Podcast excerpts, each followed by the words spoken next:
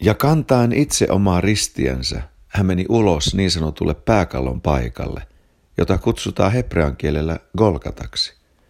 Siellä he hänet ristiinnaulitsivat ja hänen kanssaan kaksi muuta, yhden kummallekin puolelle ja Jeesuksen keskelle.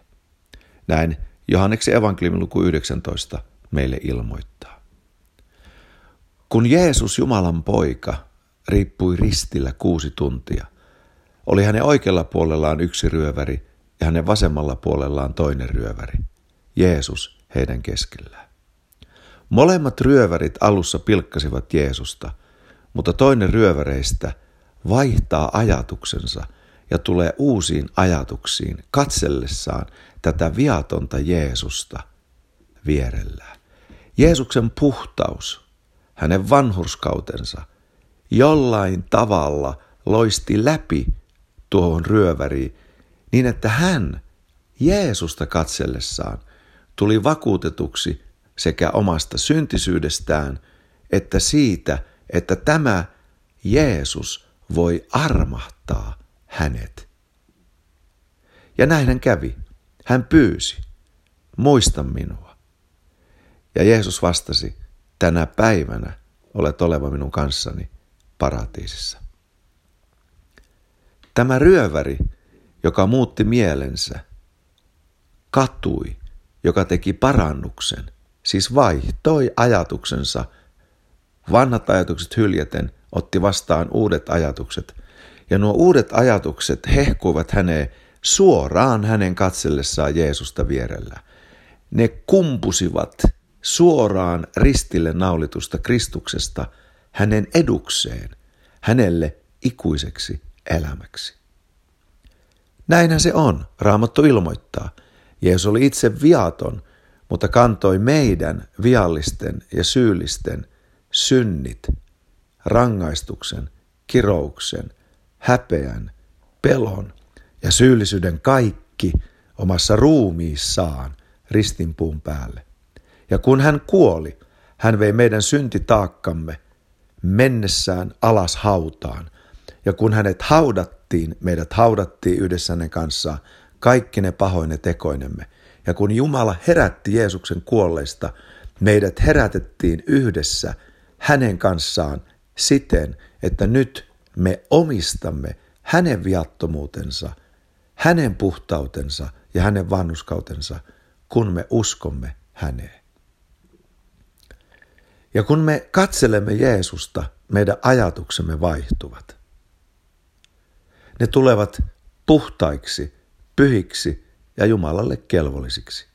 Me saamme lahjana parannuksen katsomalla Jeesusta, koska Raamot sanoo, Jumala antoi hänet Israelille syntien anteeksi saamiseksi ja parannukseksi. Ja Raamot sanoo, Jumala on lahjoittanut parannuksen pakanoillekin elämäksi. Tuo toinen ryöväri jäi synteihinsä koskaan katumatta. Hän paatui loppuun saakka. Oli epäuskoinen suhtautumisessaan Jeesukseen loppuun saakka. Ei hän itsessään ollut sen huonompi tai parempi kuin tuo toinen ryöväri. Molemmat olivat syntisiä. Mutta hän pysyi synneissään loppuun saakka ja kuoli synneissänsä. Tuo toinen ryöväri kuoli Kristuksessa. Ryöväri, joka kuoli synneissänsä, meni alas kadotukseen. Tuo ryöväri, joka kuoli Kristuksessa, meni paratiisiin ja ylös taivaaseen. Risti jakaa. Ja kun kerta me näemme tämän kaikessa Jeesuksen persoonassa – kuolemassa, ylösnousemuksessa, uudessa elämässä, raamatussa. Miksi me yrittäisimme väistää tätä ja vältellä tätä? On vain yksi tie taivaaseen. Kaikki muut tiet ovat kuoleman teitä. On vain kahdenlaisia ihmisiä.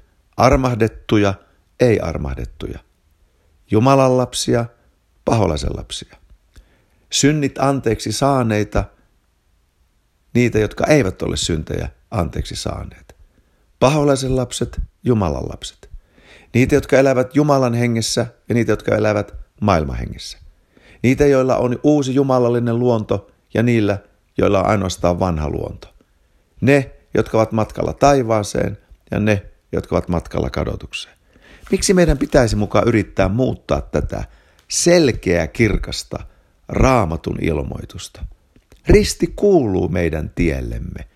Me vaellamme tätä Jeesuksen ristin tietä ja olemme vapaaehtoisesti ottaneet oman ristimme, jossa me kadotamme vanhan ihmisemme, vanhan elämämme ja löydämme uuden ylösnousemuselämän.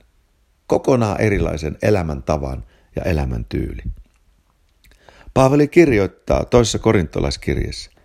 Kiitos olkoon Jumalan, joka aina kuljettaa meitä voittosaatossa Kristuksessa ja meidän kauttamme joka paikassa tuo ilmi hänen tuntemisensa tuoksun. Sillä me olemme Kristuksen tuoksu Jumalalle, sekä pelastuvien että kadotukseen joutuvien joukossa. Näille tosin kuolemahaju kuolemaksi, mutta noille elämäntuoksu elämäksi. Ja kuka on tällaiseen kelvollinen?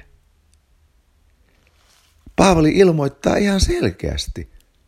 Me, Jumalan lapset, tuoksumme Jumalalle. Ja samalla kun me tuoksumme Jumalalle Kristusta, niin me tuoksumme ihmisten keskellä Kristusta. Toisille elämäksi, toisille kuolemaksi.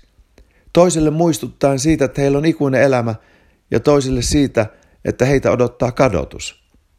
Ja kuitenkin, aivan niin kuin nuo kaksi ryöväriä ristillä, ihmisillä on mahdollisuus – vaihtaa ajatuksensa uusiin, kääntyä pois pahuudesta ja tulla Jeesuksen luo.